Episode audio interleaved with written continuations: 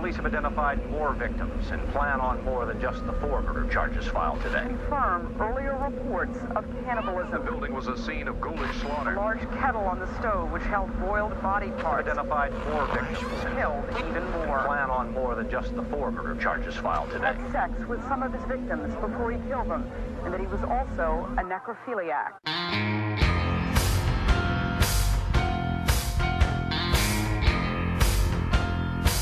You are now listening to Grinding True Crimes with your hosts, Maddie Matt, Todd Fox, and Gabby Gab. Hey, hey, hey, welcome into another episode of the Grinding True Crime podcast with your host, Maddie Matt, along with our narrator for today, Todd Fox, and the other host of the show, Gabby. And we are here breaking it down, part two of Todd's story from last week. But before we get into it, I want to let you guys know where you can find us. First of all, you can follow us on Instagram and Facebook. Just type in the Grinding True Crime Podcast, and you can follow us and uh, comment on our page and leave us some, uh, leave us a story or two to talk about. So follow us on there. And if you want to listen to us, you can go to Podbean, Spotify, Anchor, iTunes, and Pandora. For those listening to us outside of the country, we thank you for always tuning in. Continue to listen to us on Podchaser, Radio Public, Breaker, and Pocket Cast. If you guys want to purchase some merchandise, go to redbubble dot com, type in Todd Fox eighty. That's Todd Fox eighty, and you can buy some merchandise courtesy of the grinds, Grinding True Crime. And always, listener discretion is advised. One last thing. If you could, please leave us a five-star liking on our page. We will greatly appreciate it. And we also appreciate all the comments we're getting. We try to respond to you guys as quick as possible. Thank you for all the love, even the negative comments. We appreciate that as well. Absolutely. All right. Uh, so I think I got all that out the way, Todd. Okay, we're ready to roll then. So let's let's kick it in. So tell us what you got, Todd. It's part two, correct? Yes, it's part two. Uh, part one was Jack Unterweger from part one. Um, in this but- case. Huh? Oh, I'm sorry, not to cut you off, but by the way, wanted to apologize because I think uh, last week, last week you you had a an accent that was kind of German dialect, so we didn't want to offend anyone who's from Austria because we do know this Jack, um, Jack person's from Austria, correct? Yeah, because what it was is it turns out that uh, since there was some sort of conflict called World War Two, where mm-hmm. Austrians really don't like Germans too much. Mm-hmm. um, they don't really like to be um, uh, mentioned in the same, you know, sentence or at least uh, as being one. So, uh, absolutely. So, so it didn't even occur to me when I heard the accent. You know what? Like, hey, Tom, we that's heard, not Austrian. Thank you for the comment. I forgot who it was. I, I was going to mention your name, but thank you for the comment for correcting us. Once again, we apologize. We make mistakes, so we own it. There we go. I just, I just thought Austrian Arnold, and then you know I went German after that. So yeah, on, on behalf of all of us here, there we go. So yeah, my see, bad, Todd. No, it's cool. No, it's cool. Like uh, I just figured that I'll just do uh for for the bumbling cops instead of German voices. We'll somehow have Southern uh, cops in Germany and Austria. We'll get to that. Practice your Austrian Todd. I sure do. I sure do. All right. So let's jump into this one because we got a lot to cover in this one. Um, okay. Part, part two's got a bunch of twists. Um, I suggest if you haven't uh, listened to part one, go back and check it out because last week we talked about the origins of Jack, how he grew grew up with a troubled childhood. Um, he turned from a petty criminal into a groping maniac and rapist of women and uh, getting convicted of murder and it getting overturned. Uh, because of his power of manipulation. And uh, he even did a lot of crazy stuff to get out of jail, which many of us in our wildest dreams couldn't couldn't do.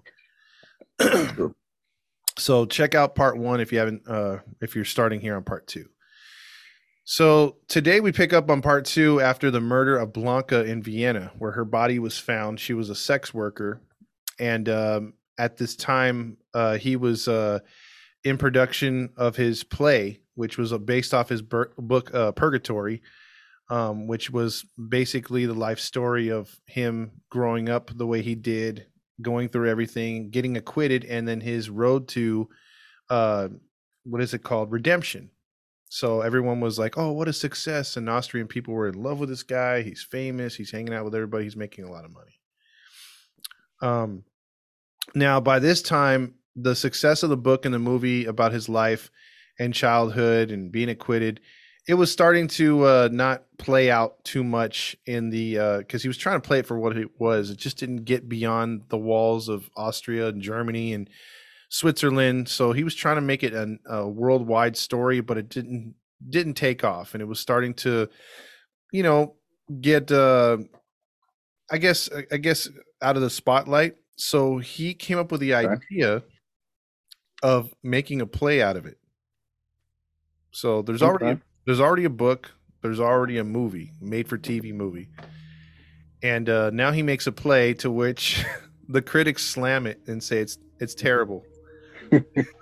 So he's starring in it, and some of those pictures that um, I'll post it of him, like, you know, being all like he's taking these like Calvin Klein like to- sort of uh, perfume type pictures from the late nineties and early two thousands with his shirt off and, and trying to look all like sexy. That's pictures of him from the play and everything else like that. He's trying to play it up. What was that guy from the nineties that was uh, Fabio? There you go, Fabio. Fabio. He's not as ripped as Fabio, but he is definitely trying that look, though. You're right. So, um, yeah, so he's, he's you know, he's been out of jail for a little bit. We all, you know, we, we know that he's committed a, you know, couple murders, but he's kept it under wraps as he's doing this play. But as soon as he gets the bad news in the newspapers, them slamming him about his, his, uh, his play, on October or no, on January fifth of night, uh, nineteen ninety-one, which is a date, which something always happens. Write that down. Yeah. Uh, that same night, as he was pissed off, telling a few people, you know, at the show, like, man, I can't believe it's all your fault. He's putting the blame on them. Mm-hmm. Um, he meets a twenty-six year old Heidi Marie, and uh, he basically says, hey, let's go have sex somewhere, blah, blah, blah. And she comes from a town in Austria, which I'm not even going to try to pronounce this name. Um, Don't she, do it, because if we stumble, somebody might say something. Yeah, exactly, exactly. Hey, try. So actually, actually, no, this was December fifth. I'm sorry, it was not January fifth. December fifth. Oh, okay. She she winds up disappearing, and she would be found uh, a month later by two hikers in the Vienna Woods. So remember the Vienna Woods from part one? Mm-hmm. Yeah. How long later? A month later. A month later. January fifth. Um, her panties were wrapped around her neck. Ooh. And she was strangled, and she was obviously assaulted sexually. Uh, her clothes, she was naked from the waist down, bent over in a prone position, and it appears that she was in a violent struggle prior with bruises mm-hmm. all over her body. Mm-hmm. And um, me- remember, this is Austria in the winter, so her body her body was frozen in place. Frozen. Mm. Jesus. Yes. I mean, besides the frostbite, that pretty much preserved it, right? Pretty much, it preserved the crime scene, and uh, also the knot. It was that same knot that had been seen in the other pro- uh, homicides, mm. with either the panties or the use of a bra. Are we going to be mad that they don't automatically tie it to him? Yes. Oh. Yeah, spoiler alert. Yes. Of course. Yes. Uh, so again, the Southern cops have made their way to Austria. So we, we will hear from them very soon here. Okay. So you're gonna have to you're gonna have to deal with them, since I don't have the best German or Austrian accent, okay? It is what it is. It is what it is, people. Yeah. We can't please them all. Exactly. South shall rise again. Um, but not in the way you think. Um, so at the same time um, that this murder or the body is found, his play is pretty much being canceled. In the seven cities that he had it booked, there was like hardly any attendance. The people thought it was terrible. So at the same time, he's going crazy. He's writing, you know, trying to keep his, his cool. And he comes up with a story about, well, well, what do you think he, he turned a play into? Something from his life, something that's found in prison life. He turned oh, it into dang it. Why'd you say that? I was going to say The Sound of Music, but uh, um, no, he's not that deep. Okay. Uh, mm, dang, that's a tough one, because, you know, Aust- Aust- Aust- I can't even get the word out. Austria. Austria is more likely prison is different from what we experience in the United States. So, but this is, know. or think think of prison in the late eighties, early nineties. What was in prison a lot? He made a play out of it. Am I? Are we thinking on the same page? I don't know. Are we? Okay. Uh, I'm gonna say a lot of riots. You know, gang riots. Nope. Okay. Gabby? Religion? Nope. AIDS. Uh, he I, made a I was, play. I was actually thinking that, the raping. Oh, okay. But, um, okay. Yeah, but I, I didn't want to say it, but yeah, okay. It still happens, though. Yeah, it still happens. But it, back then it was high because of the AIDS epidemic. But, but think about it, AIDS. Like, like how, is, how are you supposed to make it? I mean, look, the, the, the movie Philadelphia with Tom Hanks and Denzel Washington, mm-hmm. that was a very hard movie to make and to make successful, but they had a story and you had two really A-list actors. You're talking about a guy who, yeah, he's had he he could use his previous celebrity to, to get the play going, which he did. Mm-hmm. He's making it about the people that the awareness about AIDS. So it's not like it's a musical. You can't sing around like he's got AIDS, and you know what I mean? Like Like you're, it's a serious subject, and you're talking about people dying. He's using his, yeah. you know, the people that he knew in prison, and then out of the gay, the gay community that were dying that he knew. So I mean, I don't know what he was trying to accomplish with this play, but it it trashed um, harder than his life story. I mean, how do you make a play about that? I don't know. I don't know. Um, I, I mean, tried- you could, but who would? Who would want to? I mean, really? Yeah, that's a, that's not just a tearjerker. That's just a depressing. That's yeah. That's like if you're trying to go to Schindler's List, you know, on a Friday night to see a comedy, and Schindler's List is there. That's that's not what you're gonna watch, because I mean, it's, it's just a depressing movie, right? Absolutely. So, yeah, this was it was called. Uh, what was it called here? Uh, shoot, I wrote down the name here. Um, oh, Scream of Fear. Scream of Fear. Oh, sorry. Yeah. Scream of Fear. Scream of Fear was about AIDS. Yeah. I can get the title. I can. I, I get the title. I don't know. I don't. I, I don't get it because like I don't think you scream when you get AIDS, but the fear part, yeah. I mean the fear part. That's what I'm saying. The the, yeah. the fear part. Yeah. So th- this this play trashed in two months, so it was sacked uh, right away. Um, so at that time in nineteen ninety-one, he was pissed off when they finally told him that, hey, it's over with. There's no, you know, we're going to, your, your deal of plays is canceled. Didn't take him too long, because that was March uh, second, March seventh, nineteen ninety-one, with no success on the horizon, his celebrity fading. Um, he met a, another sex worker, uh, named Alfreda Schrimpf. Um, who was working the corner, uh, who was working a corner in Vienna outside the train station. Um, she would be scooped up by Jack, and he would take her to a remote place where he would strangle her. Before mm. he um, before he strangled her, he mentioned he managed to persuade her to give her parents' phone number to him for some reason at the time. Wow. Then he murdered her. Whoa. Yeah. And go figure, before the body was found, a day or two before, her parents were getting phone calls uh, from someone disguising their voice and saying, hey, your your daughter's a sex worker. She's a whore. She's a slut. Ha, ha, ha. Just making fun of their daughter who was already deceased. How terrible is that? Wow. That's jacked up, man. Yep. Yep. And, um, Her her body was found in the same position as the previous one, and uh, the same fashion bra uh, wrapped around her, her neck. She was strangled, uh, bent over, um, naked from the waist down, beat up pretty good. And uh, again, there was no evidence at the time, mm-hmm. or there was only like a few fibers or something. There wasn't anything that they could pin to any anybody really. It was just yeah. trace, trace evidence. So it seems like he he has a, a trail of which women to target. Yeah. Yeah, he did. And so um, those two murders, you know, would take place, you know, uh, around March. And uh, mm-hmm. this would then start a month-long killing spree. So after those two murders, he kind of went cold for a little bit.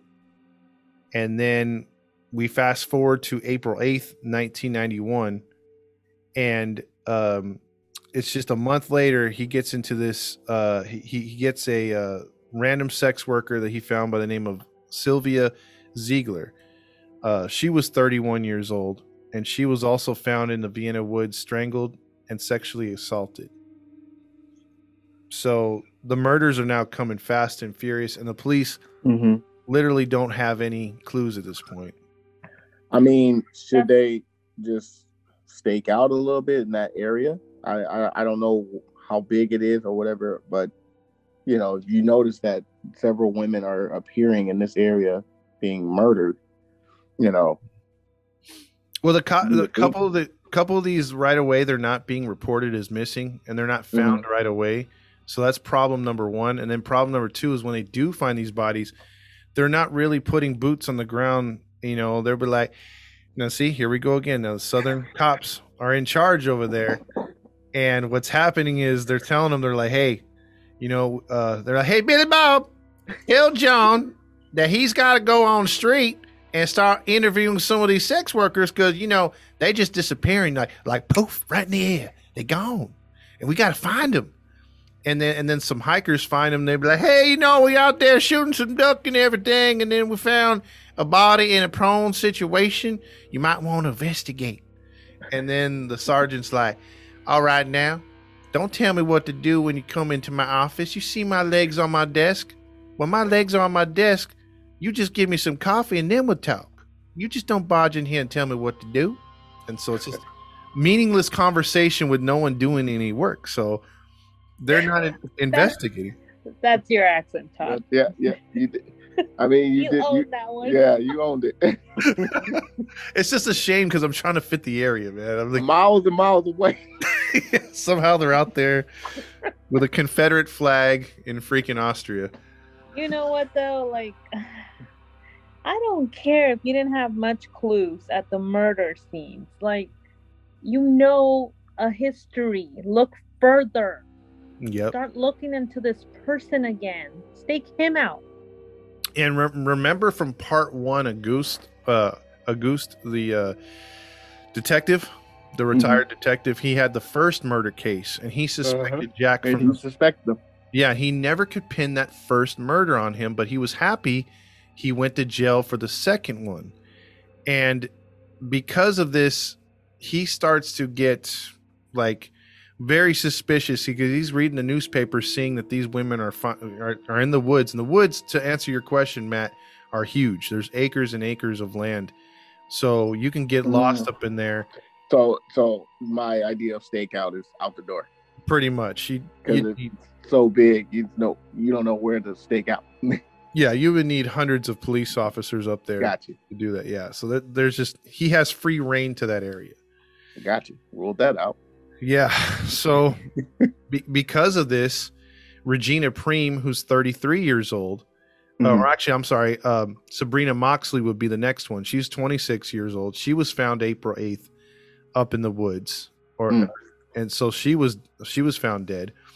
Uh, then April twenty-eighth, Regina Prem, thir- uh, thirty-three years old, uh, sex w- worker, was found in the woods, but prior to being found, her husband Um, was phoning it in to the police asking if they could look for her. She was a sex worker at night, so he knew that she was. Well, apparently that's, you know, prevalent in that area because um it's Austria. Yeah, Austria is like one of those places, like it's a red light district, so you can oh okay I got yeah, you. It's like Am- Amsterdam in a way. Amsterdam mm-hmm. uh-huh.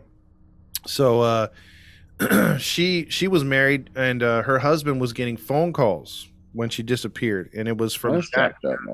Jack was taunting her and saying, you have a slut for a wife and all this other stuff.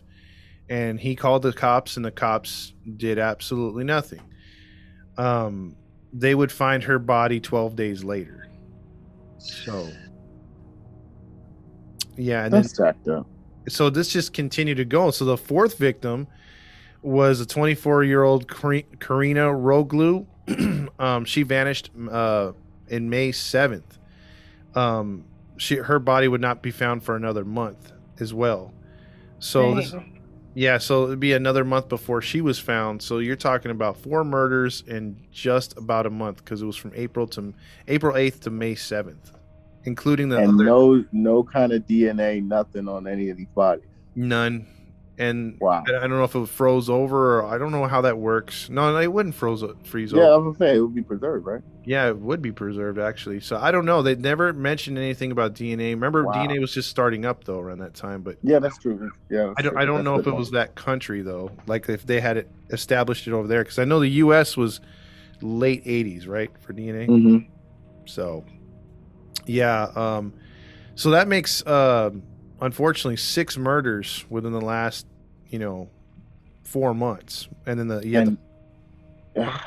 No, I was just gonna say, and as soon as he gets out, they just start racking and racking and racking. Like they couldn't put their brains together and say, "Hey, this is this is too much of a coincidence." Yeah. The only one that was Auguste. Was, Auguste, was, Auguste. Yeah, he was the only one that wasn't fooled. You know, like he was the only one that was like, "I know it's him." Retired. And nobody was listening to him. He would go to him and be like, "Look, this guy, you know, I, I, he has a past," and everyone's like, "Nah, man, he, he is such a good guy now. Did you not see his movie? He can act. That boy can act." And then they're just like, they're like saying, "No, he's reformed. He knows what he's doing. You know, he's a good guy. He works for the newspaper." And then Cletus gets up there and be like, "Dang, dang on, and, and I saw his play, and his play was really good. And yeah, you, popcorn, you know, like Cletus. That's yeah." It's like they're so they're so backwards, you know what I mean? They don't. Uh, it's frustrating. Oh, very it frustrating, frustrating. Very frustrating. Yeah. So these uh these these people are allowing him, because they're not investigating him, to just do whatever he wants. So his play falls apart. We all know about that. He's murdering these women. He's still working part-time as a freelance reporter for the newspaper, remember? Mm, yeah. That's right. Now, check out the cojones and just the level Don't of, tell me. of douchiness of Jack. Don't tell me he's going to the, report, the crime scene. He's reporting from the crime scenes, and he's Are you? he's writing another investigative article by interviewing the sex workers in that area. What a dog. Yep. What? What a creep, huh? So basically, he's, he's, he's scoping out his next victim. Well, that is, is probably what he did. So you're absolutely correct with that. My, my thing is, how is he not getting uh, recognized by the same sex workers that he's interviewing? Because obviously people have seen these women go with a guy that fits his description. So mm-hmm. that boggles my mind too. He's putting himself right back in the, the murder area. Like there, someone should be identifying him, I would think. I would agree. Yep. That's the problem, that people don't just automatically like become suspicious. If somebody who's reporting the crime scene, you don't expect that any of them could be. Mm-hmm. Yeah. Like, oh, they're doing their job. They're trying to figure this out. People aren't thinking, hmm, let me look into him or him. Yeah, it, it's just, it's ridiculous at this point. And the, the thing is, at this point now you have eight, within the last eight months now, Austria area and the Vienna Woods and those, Prague, and those areas have now experienced seven murders in those woods of Vienna. That's crazy. That connect the three areas. That's crazy, man. Yep. So uh, in nineteen ninety-one, Auguste is just beyond frustrated. He's been reading the oh, newspapers. Yeah, he's been watching T V. Um, he's pissed. And he knows it's Jack Unterweger. He just can't prove it. And, he's, and nobody is willing to... Uh, listen to him, and he wants to expro- expose this creep who keeps getting radio time. He's still getting interviews and everything. And uh, how come he didn't stake him out himself? he's seventy years old and doesn't have the means to. He's he's one of these guys that's like a smoker, you know, like a he's not the most in shape dude. Um, mm-hmm. He's so so he doesn't have the the. The, the chase in him to do that, but he wants to pursue, like, he has the want to pursue justice, but he needs help. He just doesn't have it. Yeah. So think mm. about this. Think about this, Gabby. He's he's had this case on his mind now eighteen years. eighteen years. Yep. Poor man can't rest. He can't, and it's his only unsolved case. So he's in his in his, in his career. In his career, yeah, he's he's solved every one of his uh, homicides, wow, except this one. Wow. So he's it's safe to say he's going to bed at night, tossing and turning, like ah, ah, Jack, Jack, you know, just all freaked out. Poor guy. Yeah, very poor guy. yeah, uh, yeah, yeah. So he he makes a phone call. In nineteen ninety-one to the Australian or the Australian Austrian police department to let them know to be on the lookout for Jack Unterweger. He says, mm-hmm. hey, this is uh, uh, this is your prime suspect. He laid it out there. He's uh, he's sent a, a care package full of like his sort of like, you know, when they show those detective shows and they have like a whiteboard and it's got like all those strings tied to this picture. Oh, yeah, yeah, yeah. Yeah, all their clues. Yeah, yeah. He sent them like a care package like that, and then they opened it up, and the police looked at it. And what do you think they did? Um, they're Southern police, according to you. I'm gonna say, well, that's okay. You know, he's a good guy. Let's just cover this up. Gabby? They probably barely looked through it and put it to the side, so they got more important stuff to look at. You're both right, with the exception of they said, hey, man, how can a guy that's reformed do something like that? Stop stop making this guy. He uh, he done paid for his his discretions. He's a reformed young man. Leave it alone, old man. You're retired. And they laughed at him. Are you serious? They laughed at him. Come on, man. Yep. People like that should have the same consequences. I swear in my book they would. For dropping the ball, for being that stupid and careless. Like, at least consider it, try it, and then if you find nothing, or you don't have proof, or you did everything you could and you can't pin it to him, then you couldn't do it. But at least freaking try. Don't just shove it to the side and ignore it, and then more and more people die and you just go on with your job like you're the greatest at it. Yep. And and here's the thing that sucks is that, so when he laid it out on the line and he got the response that he did from the detectives, he called the chief of police and he was told by the chief of the police department to let it go. Jack's not the man. He's reformed. He's not on their radar and never will be. Dang. Yeah. I mean, that's pretty much it right there. Yeah, that was it. So Auguste felt disgusted, sick to his stomach. He realized that Jack's power of persuasion and manipulation won over his freedom and over the police. The police had just dropped it. So, wow. Yeah. They were looking in completely different directions than from Jack. The man standing right in front of you and you still looking behind him. Mm-hmm. Wow. So because of this, Jack is becoming more emboldened, more just ballsy. He's turning up at crime scenes. He's writing for the newspaper, basically writing on his own crimes. Oh, man. Yeah. That... This guy, he's got skills. He does. He does. And uh, he got so cocky that he went to...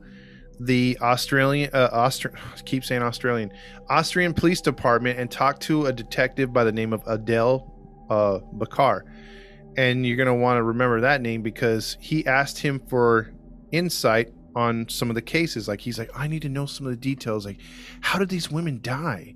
And uh, did, did, the, did the perpetrator leave fingerprints? Did he, um, did he leave semen? Did this happen? Did that happen? And the detective is at first raised an eyebrow like, why are you trying to know so much, you know, mm-hmm. information? But because the power of manipulation and all this other stuff and the way that he could just talk himself in and out of things, Detective Adele Bacar said, you know what? All right. All right. Let me give you some, let me give you some uh, details on this, on this uh, case. So told he gave him everything he needed to know. Huh? He did. He did. He, and he told him basically, cause he's not the sharpest tool at the shed right now, this detective. Okay. He gave him all the details. And he gave him all the suspects and pretty much confirmed to Jack that he's not even on the radar. Mm. So Jack left there very, very happy.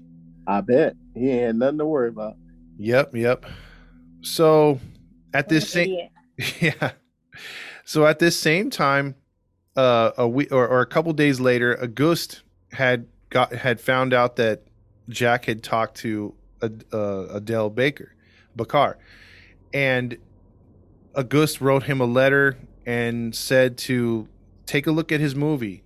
You know, uh, there's some similarities to this this uh, this case. And so as he would watch the movie in a V H S back in the day, which is something we used to all watch. Um, oh, good times. Movies on. Uh, his wife, while wa- while yeah, making him breakfast, knew about Jack's story. She read his book, mm-hmm. and she started to tell uh, the detective Bacar about the cases and about how he was convicted as a killer. And she mentioned the tying of the bra and, or the panties around the neck. And that raised the eyebrows of Adele. Now he's like, uh, and now it's making sense. Now it's making sense that he could be a legitimate. What if Auguste was correct this entire time? Mm-hmm. What if he just had the killer in his office and he just gave him valuable information and let him go? Mm-hmm. And that's not even the worst part of it. Oh, dang. Why? Where's the twist? Here's a twist. So when they had the conversation about everything that happened in the case, cases and everything else like this, Jack had a question because he knew that Detective Bacar had spent time in, of all places, Los Angeles, California. Mm-hmm. And he had lots of contacts in the L A P D. Jack had asked him if he knew of any of these contacts because Jack wanted to set up some time in Los Angeles to not, to not only talk about, because at the time in the nineties, crack, drugs, murder, mayhem was big in Los Angeles. You had gang mm-hmm. wars. Um, the the homicide rate was as high as it is in Chicago now in Los Angeles. So mm-hmm. you're, you're talking about eight hundred to one thousand homicides a year. Wow. Oh yeah. Yeah, yeah, Los Angeles homicide was was huge back then. It was bad in the nineties.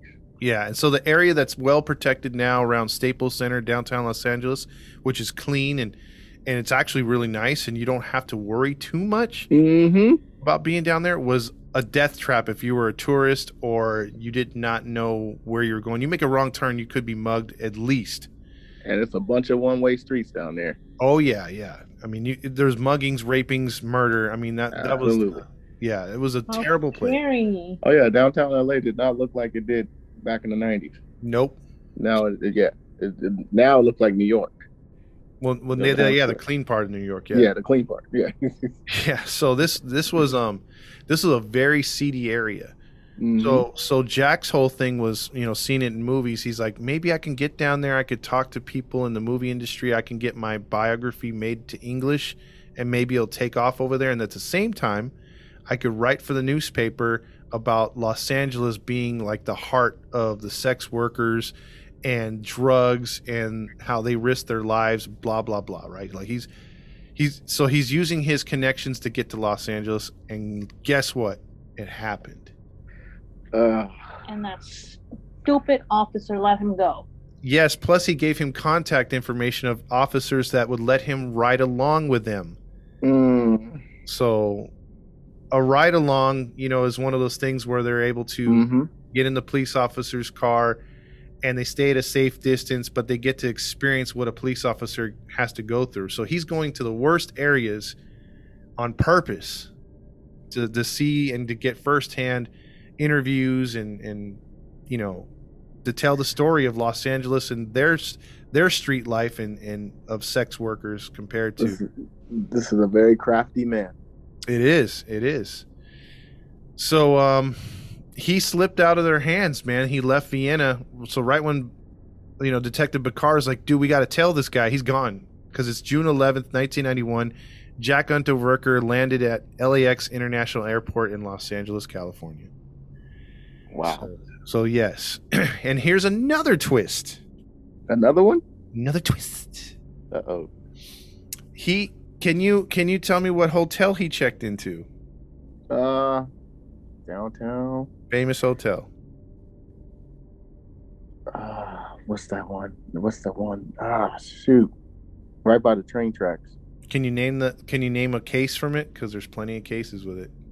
Can't think of it right now. Gabby? Big... That one that closed down, right? That's supposedly haunted.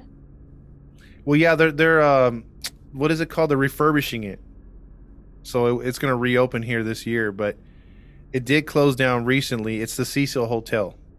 Cecil, okay, I wasn't thinking that one. That's the one that is best known for its drug dealings in the seventies and eighties. A lot of people died, suicides. Uh, mm-hmm. People were thrown out of windows. Oh yeah, yeah, yeah. yeah. Okay, yeah. It's a That's big jumping a, out of windows. Don't yeah. yeah. It's a big hotel. People, um, you know, OD'd on crack or heroin.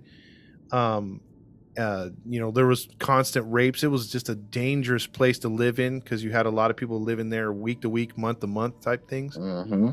And uh, so people came and go, went all the time. But it's most famous for two people: uh, Lisa Liam, I think, in the mid two thousands or. or two thousand ten or around there.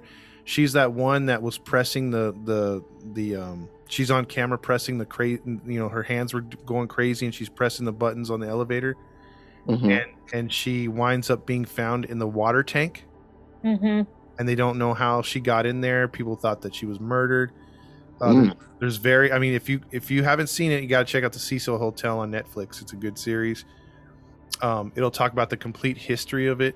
It's uh, but the way she dies and the way that people find out about, oh, I, I don't. Okay, I'll get into a little bit of it.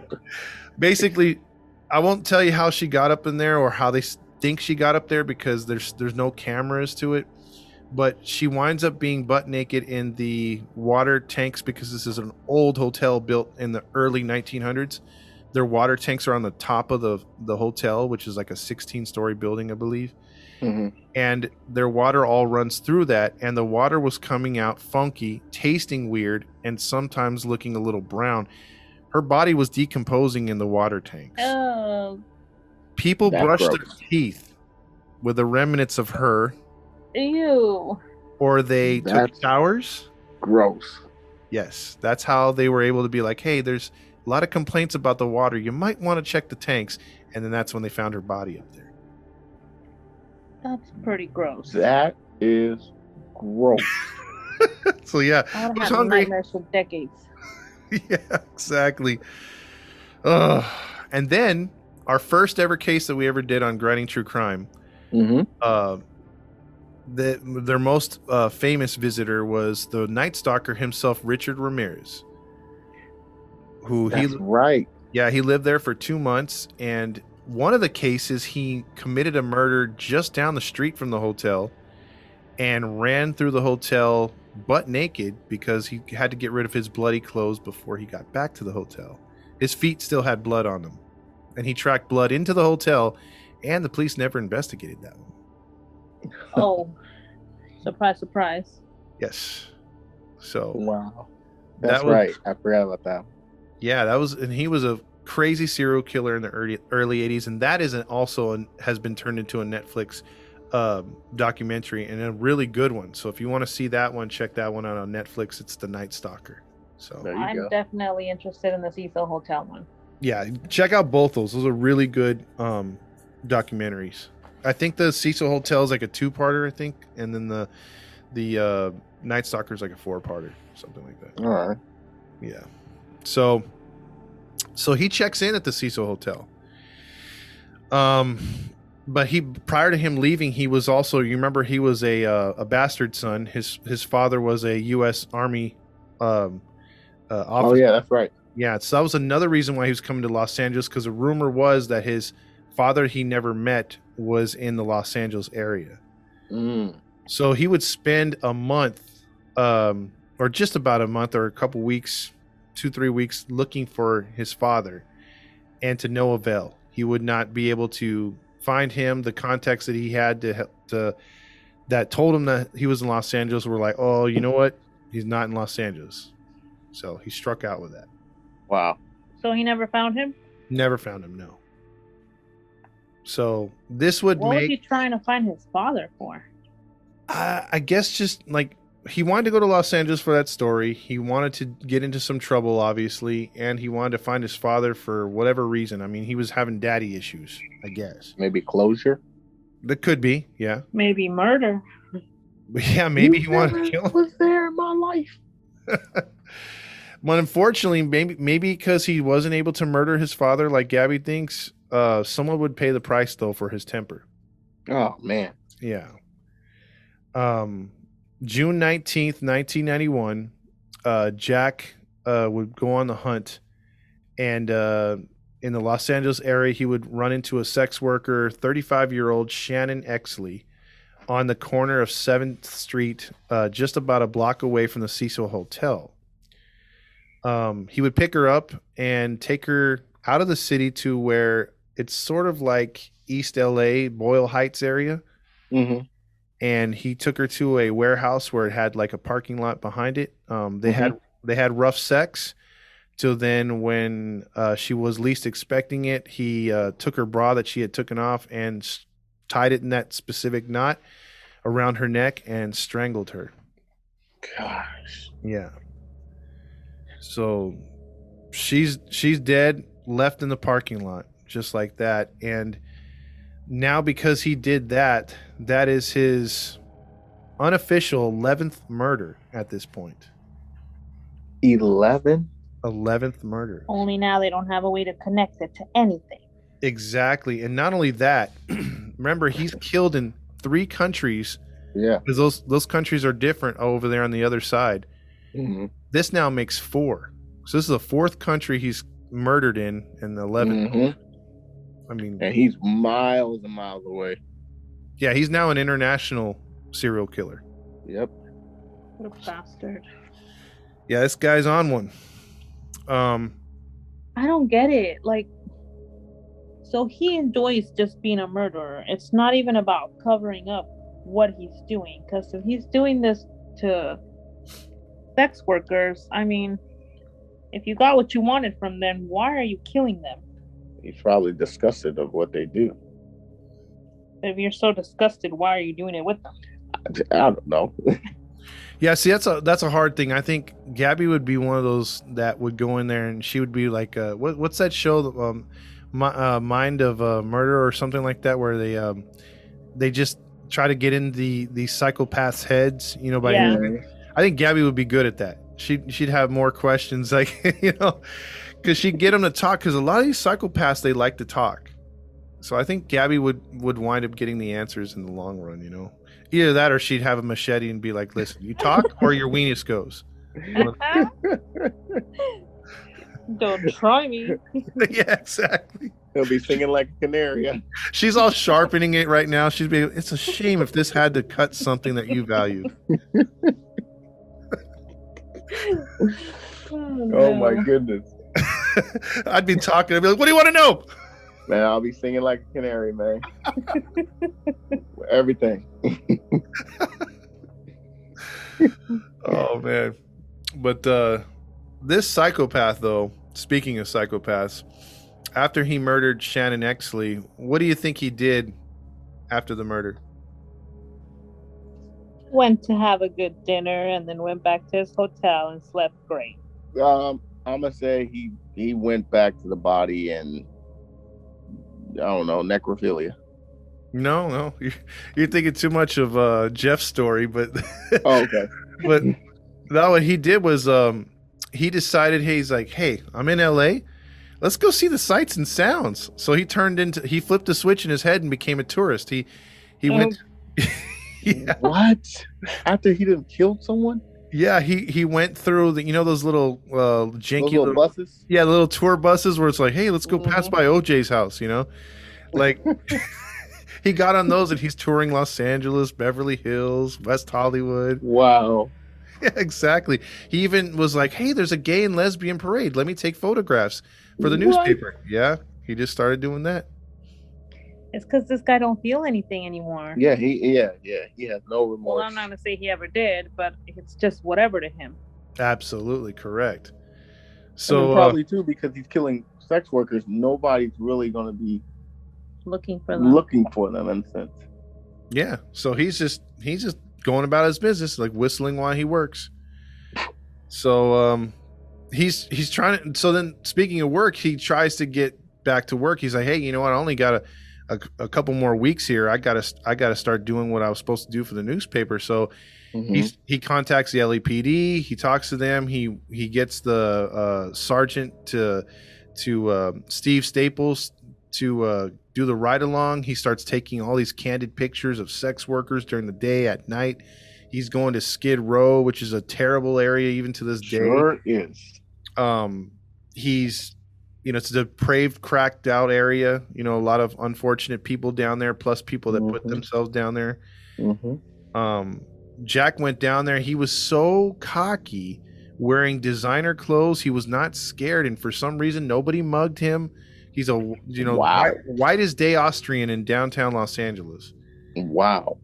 And he's going up to, get this, sex workers, drug dealers, and pimps, and interviewing them and not getting any blowback whatsoever. Well, hey, man, he's got to be one of the it's boldest, baddest Austrian man there is, man.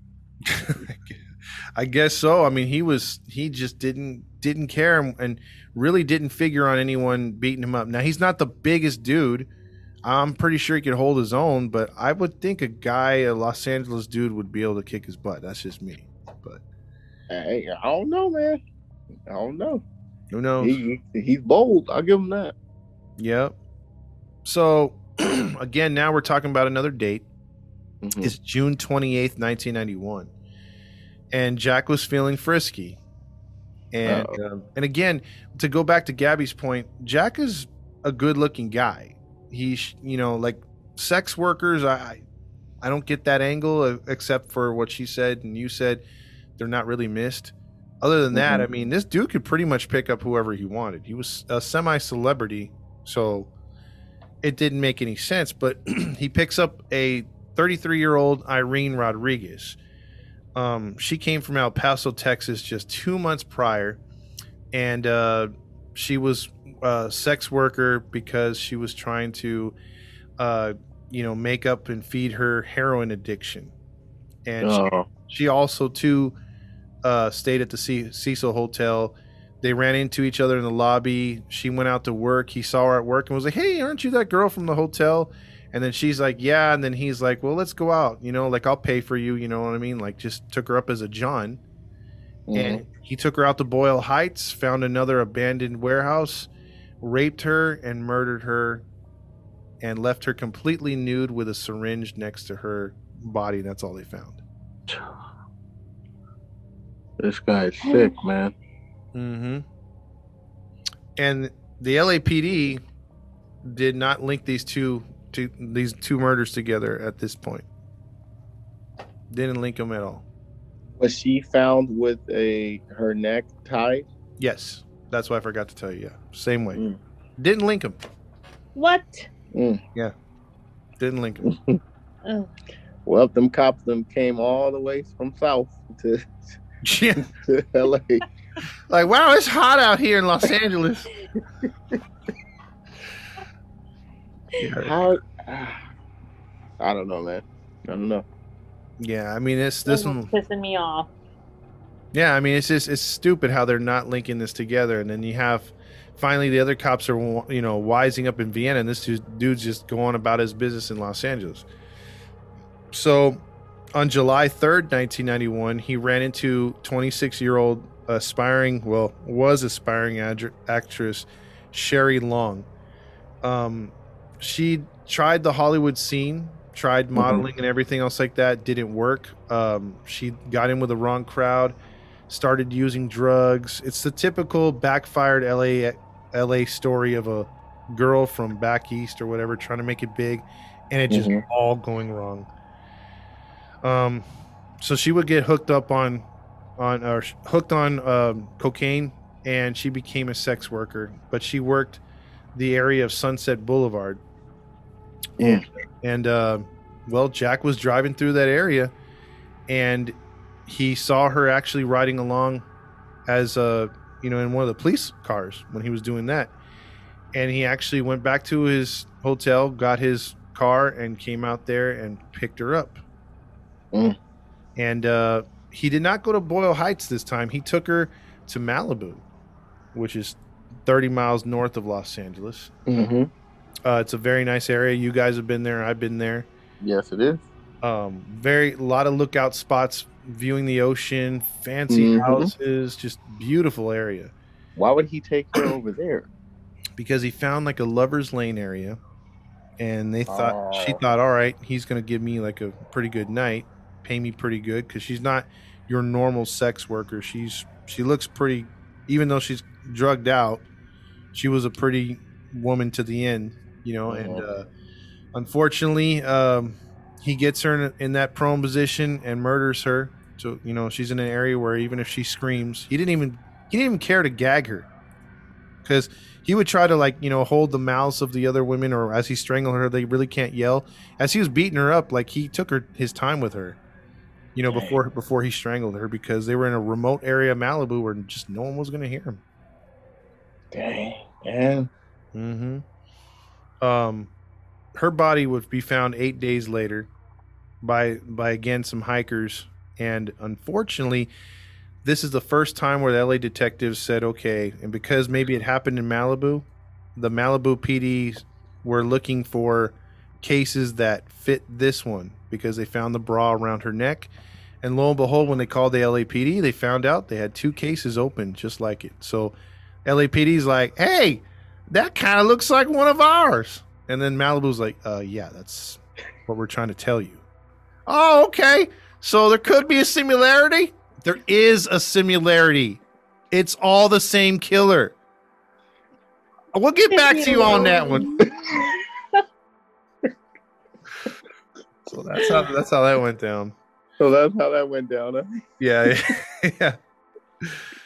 So so think about this too, guys. I mean, If you if you know your history, we've done a lot of cases on California around this time. Mm-hmm. There is serial killers up and down the West Coast. Yeah, there's just a lot of serial killers.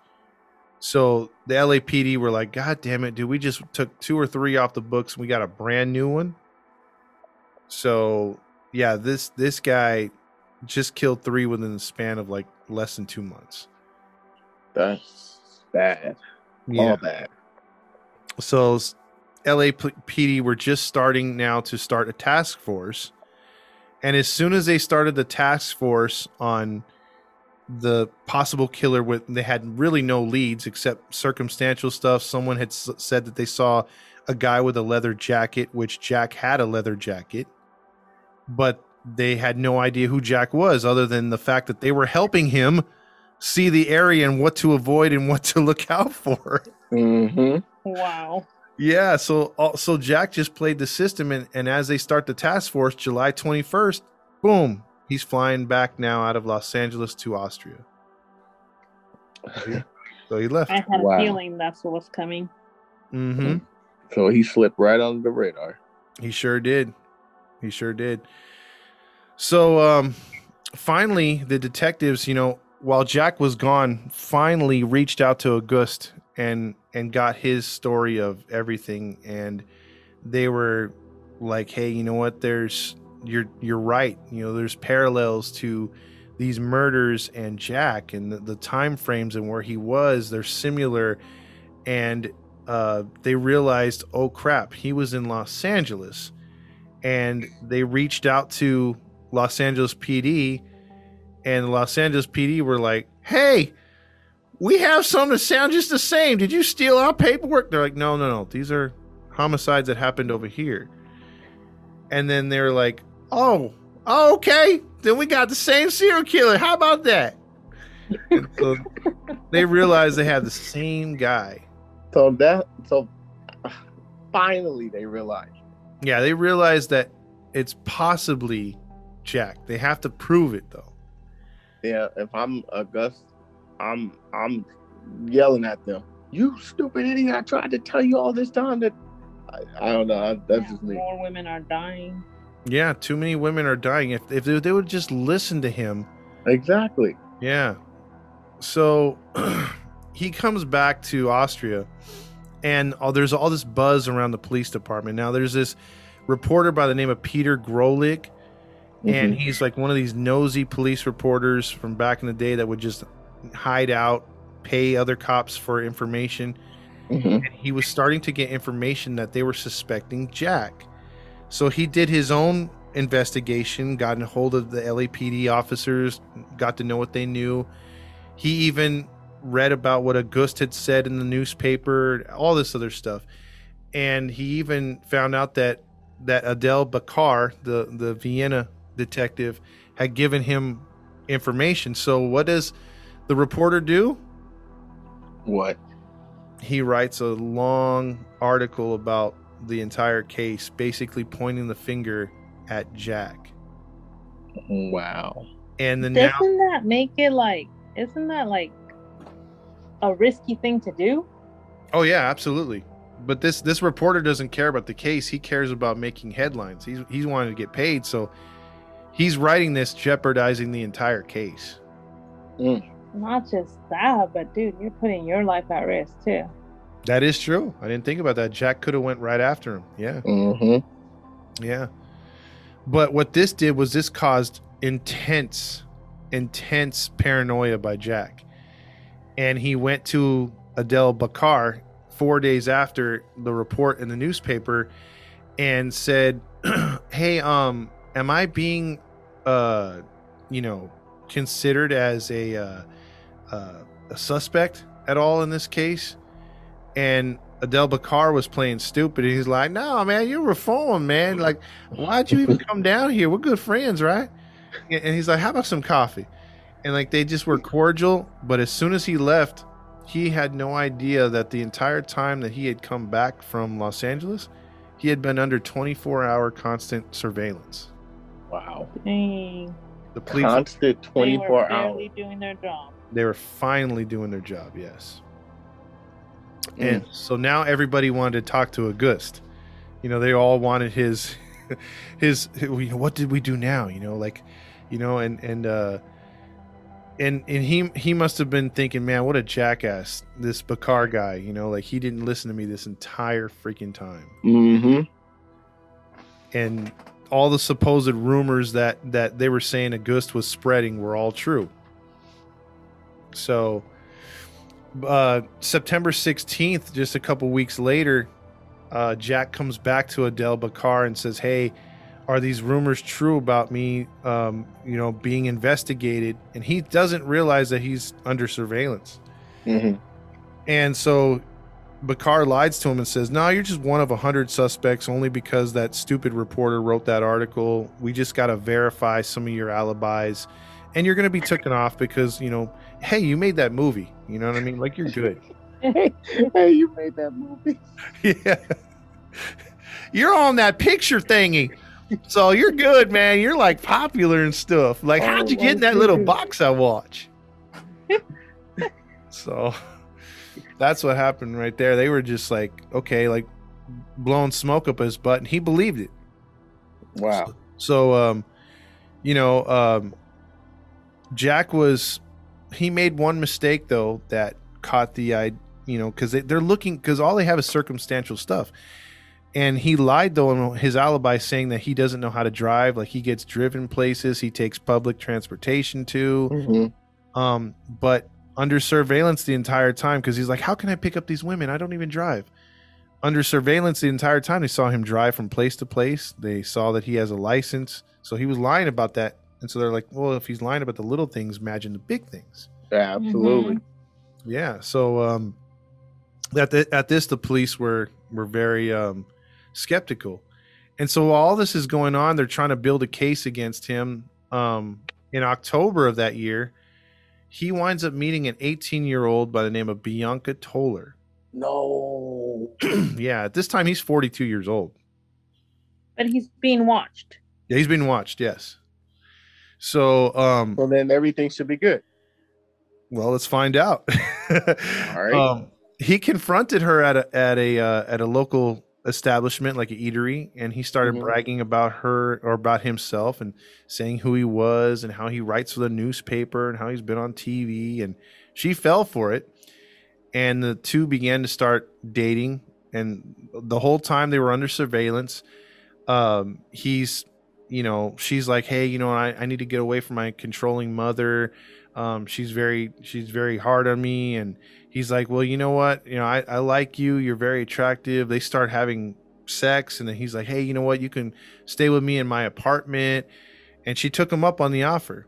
And the, wow. the, oh, Lord. And so the police were like, hey, you know what? Like, he is could he... be her dad. Exactly. Exactly. And and he's like, you know, the police are like, freaking out because they're like, do we move in? You know, like, what do we do? Like, and they're like, well, he hasn't committed a crime. We just have to, you know. So they're like, they're like, I don't know. We don't want another woman to die in our hands, but wouldn't he take her somewhere else? Isn't this a little weird? What if he's actually in love with her? Um, so they're they're actually videotaping him having very wild sex with her, uh, buying her lavishing things. Um.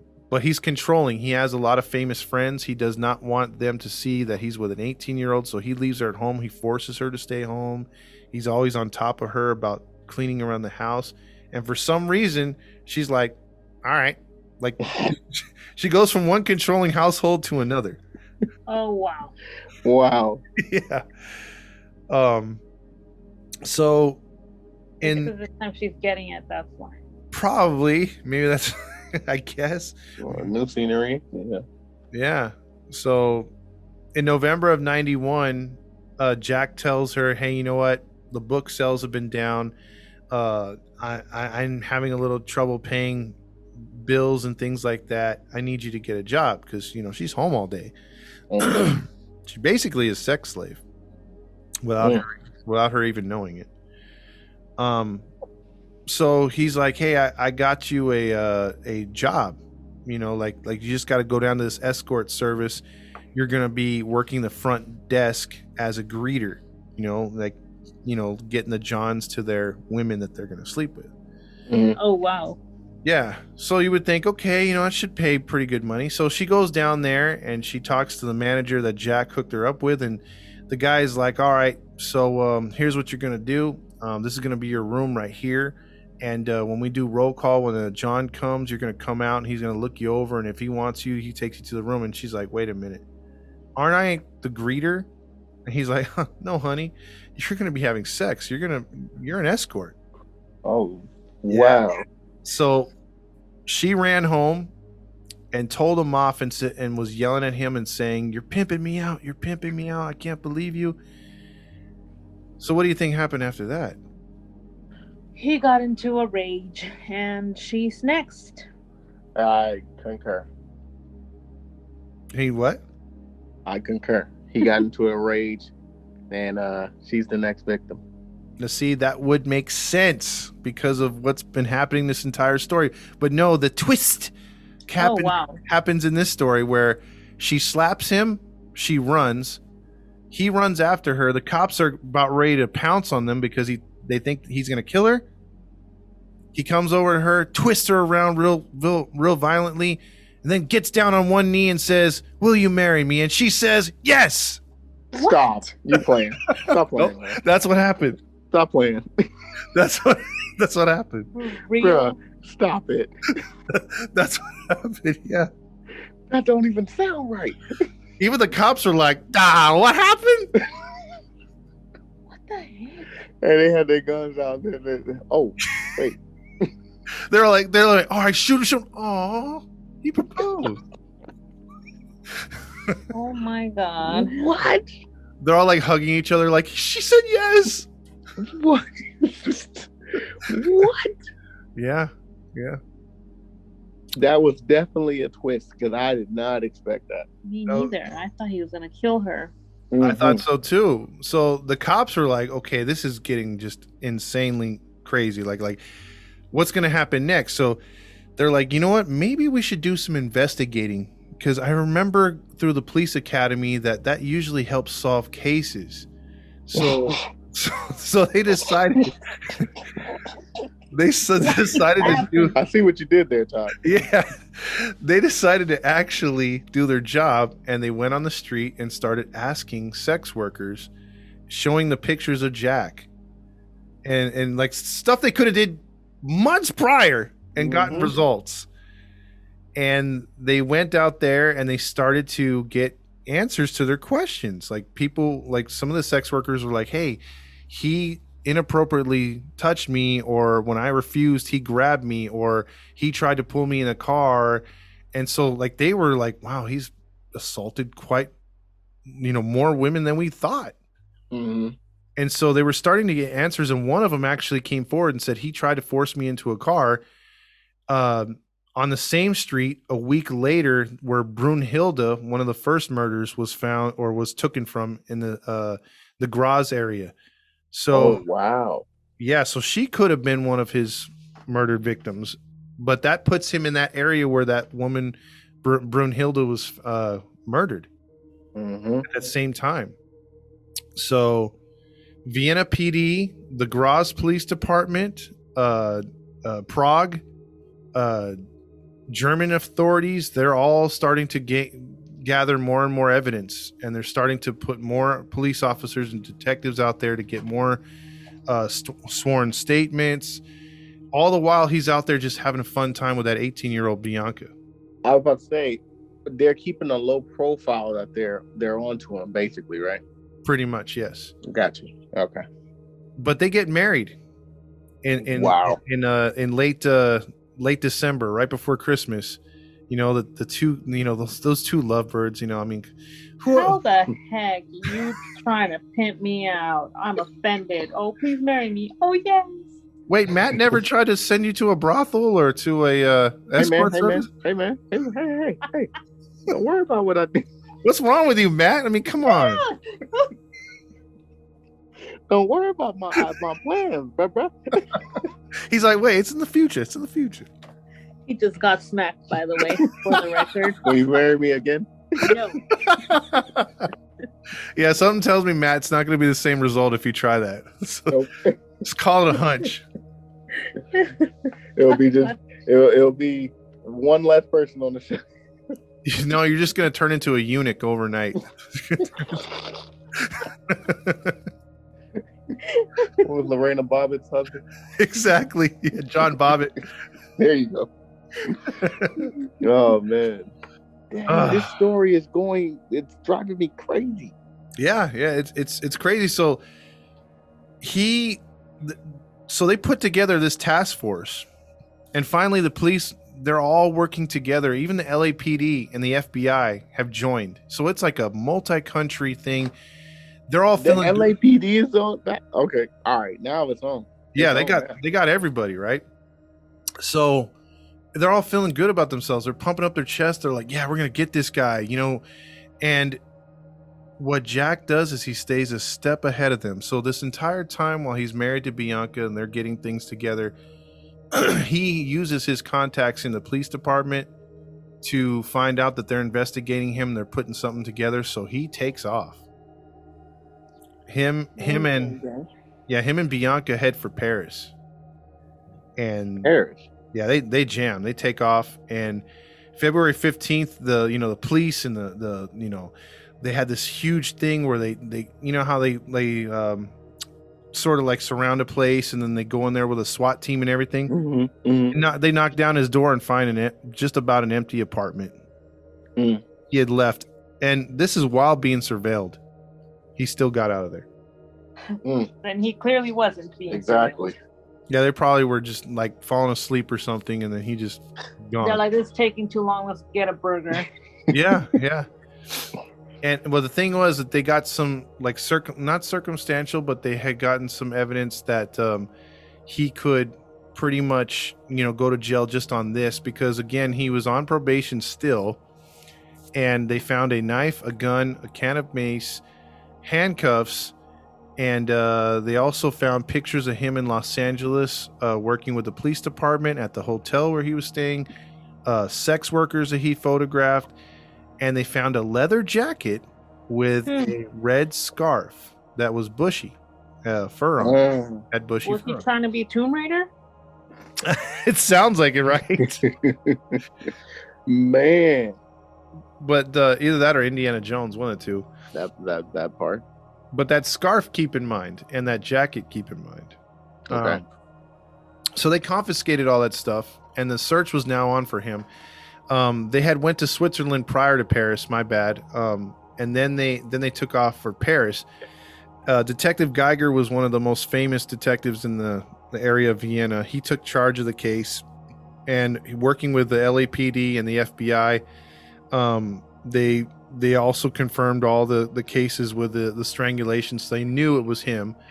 And the L A P D provided um, information about several people seeing Jack in the area with that same leather jacket, because they mm. they sent the pictures of the jacket and the scarf to L A, and and they were just getting all these people signing off on it. Yes, they saw him wearing the jacket. So they now knew that... Uh, that uh, he was... They got their guy. They got their guy for L A P for the L A area. And then Vienna, uh, remember I was talking about those fibers that they found on a few of the bodies?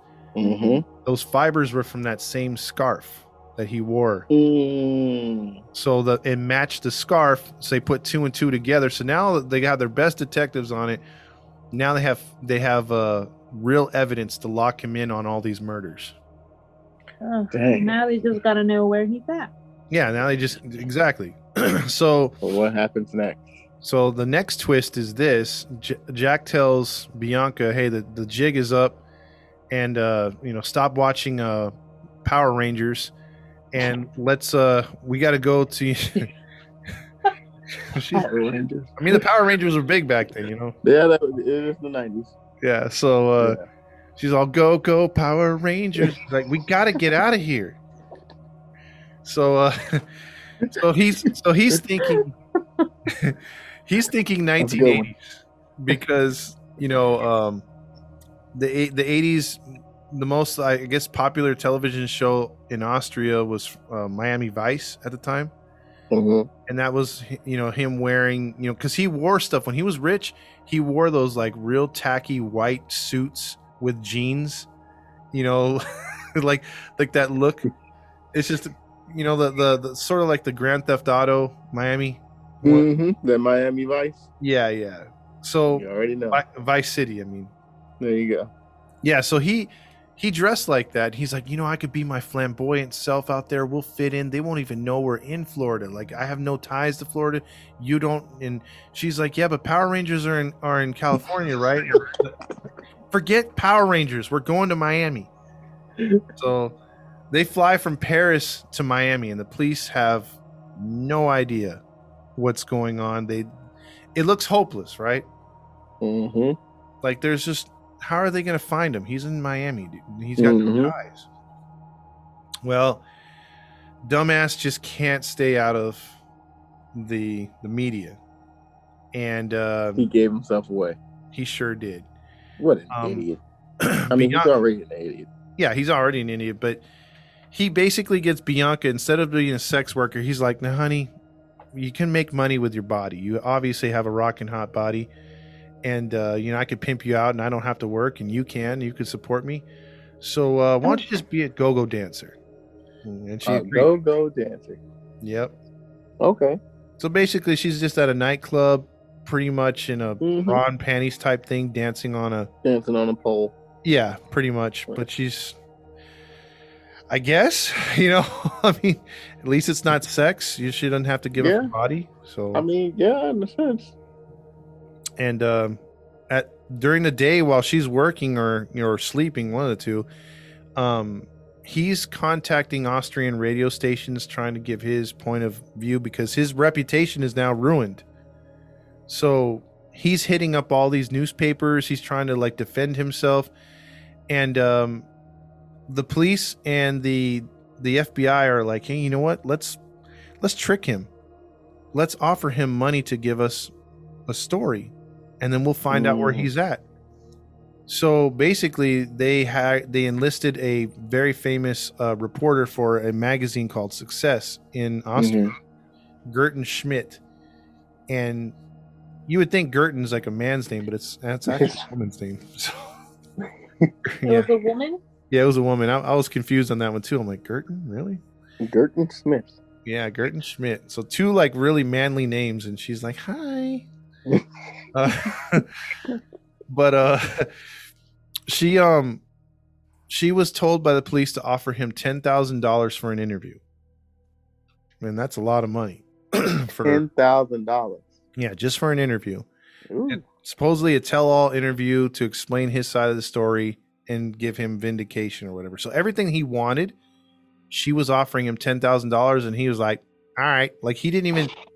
He didn't even figure like, hey, maybe I'm being set up here. Like all these other agencies told me no, and this one's telling me yes. But he well, felt he just, he, just, he just jumped right in. He sure did. Not knowing it was sharks at the bottom. Exactly. This was Detective Geiger's plan. Remember that mm. detective took over the case. Mm-hmm. Everything went good after Geiger took over, and because he had talked to Auguste and he figured out everything, and the other detectives, he just took control. So this was his plan. And he offered the, you know, he told her to offer the ten thousand dollars and to wire it to him. So once they found out the wire was going to Miami, Florida, Geiger called the U S Marshals, and the U S Marshals uh, got things together for the next day. Dang. Smart. Yep. Finally. Finally, yeah. So that was on February twenty-eighth. Now, February twenty-ninth, the MoneyGram was sent to the... Uh, that MoneyGram location in, in Miami, Florida, like a little uh, grocery store. Mm-hmm. So Jack was paranoid, and he was, and here's the funny part. He was standing across the street, you know, just trying to look, you know, fit in with his probably like Michael Jackson white hat and, you know, white, you know, uh, white suit jacket with a pink shirt and really, really tight jeans, exposing yourself, you know, because it's so tight you can't, you know, any kind of movement and you could see your junk. And uh, he he's probably got some really, really uh, what are those shoes from the uh, early nineties? Uh, those boots? Yeah, yeah, he's got some boots, he's like some some designer boots, you know. So he's he's all pimped out out there, and he sends Bianca in there to get the MoneyGram. So as she's in there in the MoneyGram.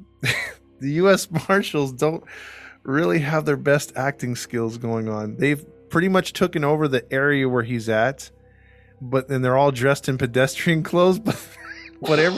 But he's getting like this paranoid feeling like, hey man, someone's looking at me. He looks over, there's a guy staring at him, looks away real quick. You know, as soon as he makes eye contact. Oh, wow. And so... So he does that like six or seven times. He looks over at someone. There's like a grandma sitting down. She's like staring at him till he makes eye contact with her. She looks away real quick. He's like, man, these are some cops right here. He's all, damn it. They're on Jimmy Johnson. Exactly. So uh, Bianca comes out, you know, like, because, you know, she had to get one of those twenty-five cent bubble gums out of the those little candy dispensers. Mm-hmm. She's all chewing bubble gum, singing Go-Go Power Rangers. And uh, as she comes out with the money, and he's all, run! And she's just standing there like, huh? And she doesn't move. She just, like, stands there like, what do you, what do you, what's run? And then she sees him run, and then she's just still standing there like, baby, the hotel's that way. And then all of a sudden, she just gets tackled by like three or four U S Marshals in plain clothes. And then mm. they, they chase him down the street and get him like a block later with guns drawn. And he's arrested. Wow. So, well, he is, I will say this, he is very street smart to recognize, you know, he's being watched by grandma. Yes. Yeah. I picture, you remember Larry Johnson for the Charlotte Hornets? Grandmama. Grandmama, yeah. I picture like a big buff dude looking like a grandma looking at him with a mustache like, uh, you know, he didn't. He's like, mm, that's not normal. Yeah, you, you could totally see like the headphones, like, you know, the earplugs. in his ear with a little wire. Wait, the looking away got me, man. That got me weak. Oh man, that was too good though. Like they just had the worst acting skills. Maybe Dang. They shouldn't be in that department. Pretty much. Dang. So in nineteen ninety-two, um, he was extradited back to Vienna, and um, he the uh, the police departments all agreed that he should be tried in Vienna because uh, or in Austria because um, all the like in some some countries or whatever, if you're convicted of murder in one, the charges will be dropped in the other. They wanted all these murders to be a part of him. So, Wait. Um, yeah, so Austrian courts accepted all of those. So the L A P D and F B I were just called in to testify um, on behalf of Los Angeles. But basically, their Prague and all those other cities were just going to uh, uh, let Austrians um, convict him. Um, so, so two years later... Uh, the trial finally um, sets up with him uh, in, in uh, June tw- or, or uh, in, in nineteen ninety-four. It was in uh, May of nineteen ninety-four, and um, his defense was, you know, he he copped to all the uh, he didn't cop to the murders at first, and he maintained his innocence, but he had written a lot of things down in his um, diaries about, you know, certain things that implicated him. But he, his main defense was, hey, I'm rich, I'm famous, I had women uh, come to me, I've slept with over one hundred fifty women, there's no way I would sleep with sex workers. So... Okay. His cockiness was his... Um, basic... His defense. defense. Yeah. Okay. So, um, and they were like, and he's like, oh, I'm an upstanding person. I think that the police just didn't get me for the first time. They're mad that I got out. And they're trying this whole thing on me. He was still trying the manipulation thing. He sure was. And mm. and some people were scared that it was working. But the thing is, there was just way too much evidence. And mm-hmm. and uh, he, he got convicted of nine of the twelve murders. Uh, there was Only fi- nine? Yeah, there was fifteen total that they attribute to him. And they were trying to prosecute for twelve because three, they, they just didn't have enough evidence. But then those three got thrown out because they, they it was mostly circumstantial on those. So nine they were able to prove. Yeah. Um. So he was acquitted of the other three to six murders. That sucks. Yeah.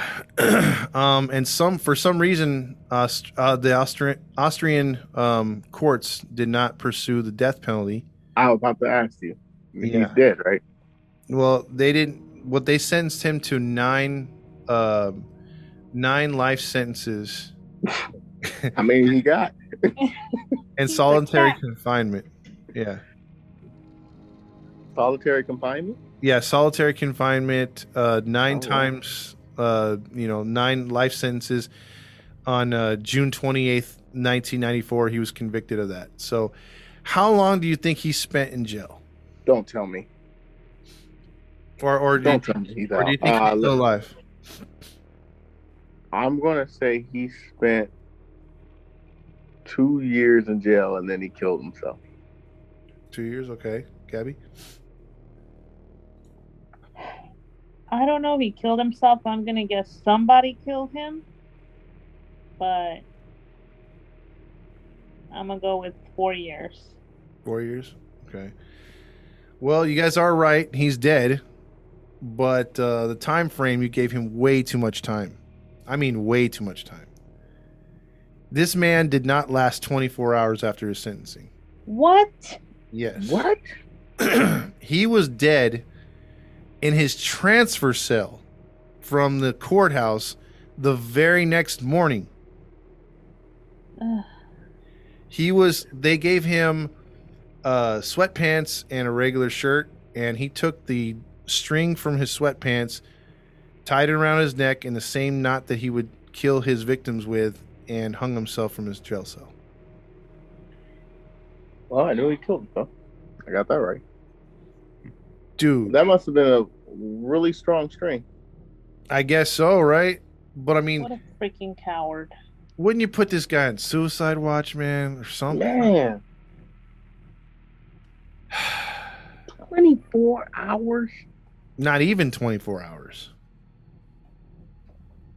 Ugh. Yep. Okay, I'm really mad. Yeah. So he served no justice. I mean, he's dead, thank God, but that's still, that's no, still justice. no justice. He didn't get to suffer. Well, yep. I mean, enough. He he hung himself. Okay.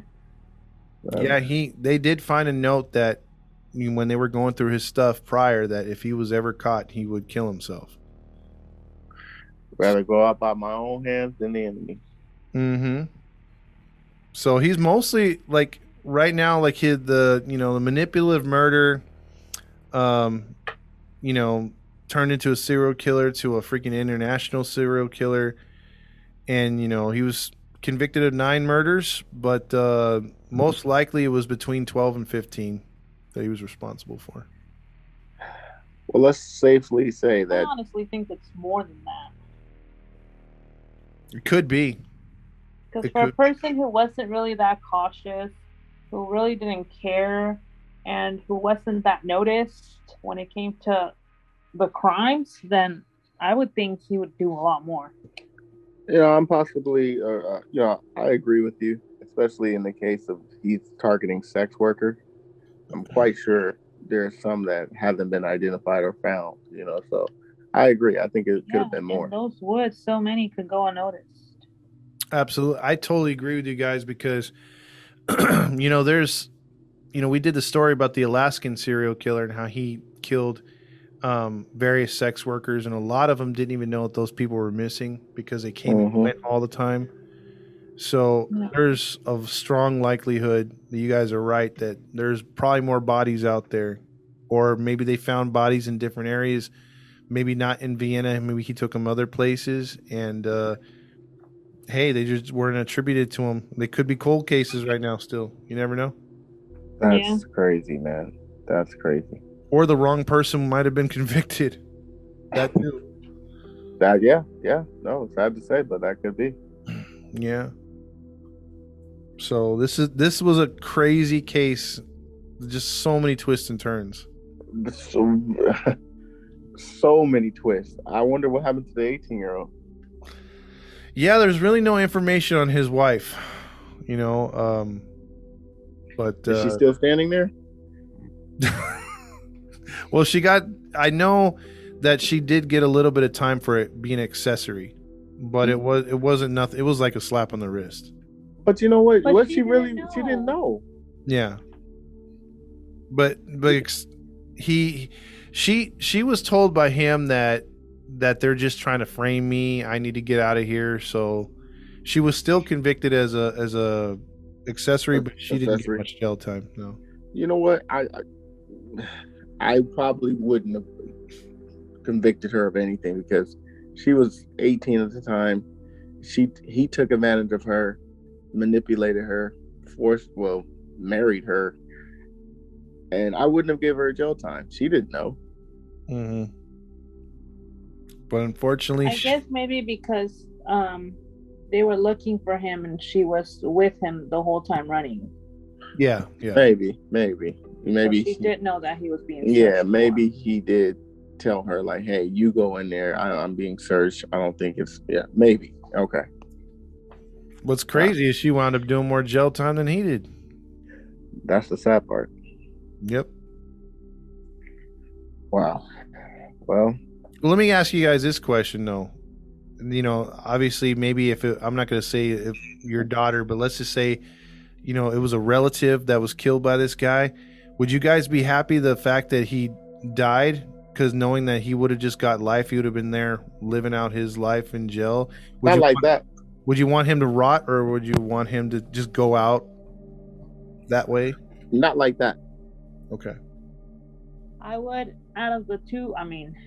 if I had an option, you know what I would want. Oh, yeah. But out of either him dying or rotting, I would want him to rot because he was going to be confined by himself. Mm-hmm. And I would have wanted that more as punishment than the freaking coward to take himself out. Yeah, yeah. It, it... Like, you did all this. You didn't give these girls a chance, but you can't even withstand one freaking day and you already kill yourself. Exactly. He he took, he had control of the situation still. He still won. I think Matt's right, too, there. Yeah. That's sad, but I think that is a, it's a, it's a slap in the face to everything. Because exactly. You had to wait two years for this man to go to jail or go to go to uh, court, and he finally goes to court and doesn't even last a day. Yeah, yeah. I'd rather him rot in jail. Or now, if he was strangled, that would have been different. Yeah, I mean, if he if he, he went out like yeah, if he went out like uh, Jeffrey Dahmer. Yeah, yeah. If he went out like Dahmer, you know, then I'd be like, okay, hey, jailhouse justice. What were we saying, Gabby? I'm sorry, I cut you up right there, didn't I? Yeah, she was talking about all the, you know, mutilation that he she, she would have got. She wanted him to get raped, raped, beat, and abused, and then strangled. Then he would have got it. That would have been justice, I think. Yeah. Yeah. Yeah. But unfortunately, for a like few that, years, that would have been justice for me. For two, said a few years, not one time. Big Tony will have to, yeah. have to get him several times. I would have given him one week per victim of abuse. Ooh, yeah, it would have been troubling. Yes, sir. Well, yeah, that's the that's the case of Jack Unterweger.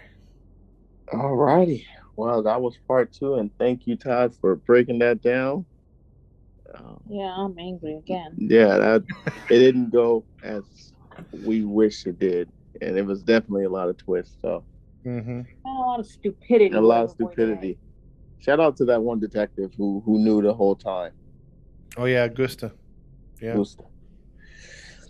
So, uh, ladies and gentlemen, that is the end of the show for tonight. We hope you guys enjoyed it.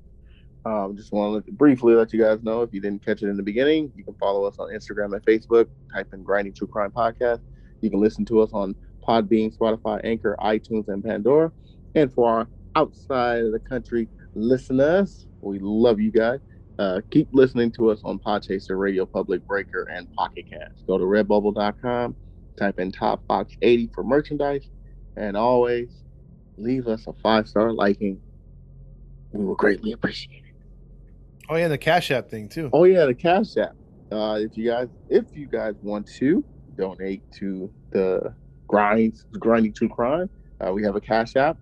The Cash App is Cash Dollar Sign Grinding True Crime.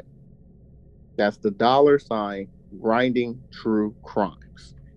If you want to donate to Cash App to us, proceeds go to to us to help.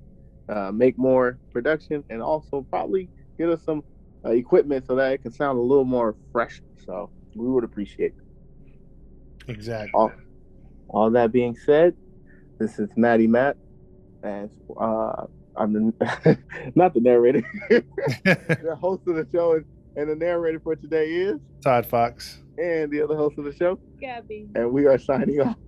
Toodles. Peace. Y'all come back now. You hear?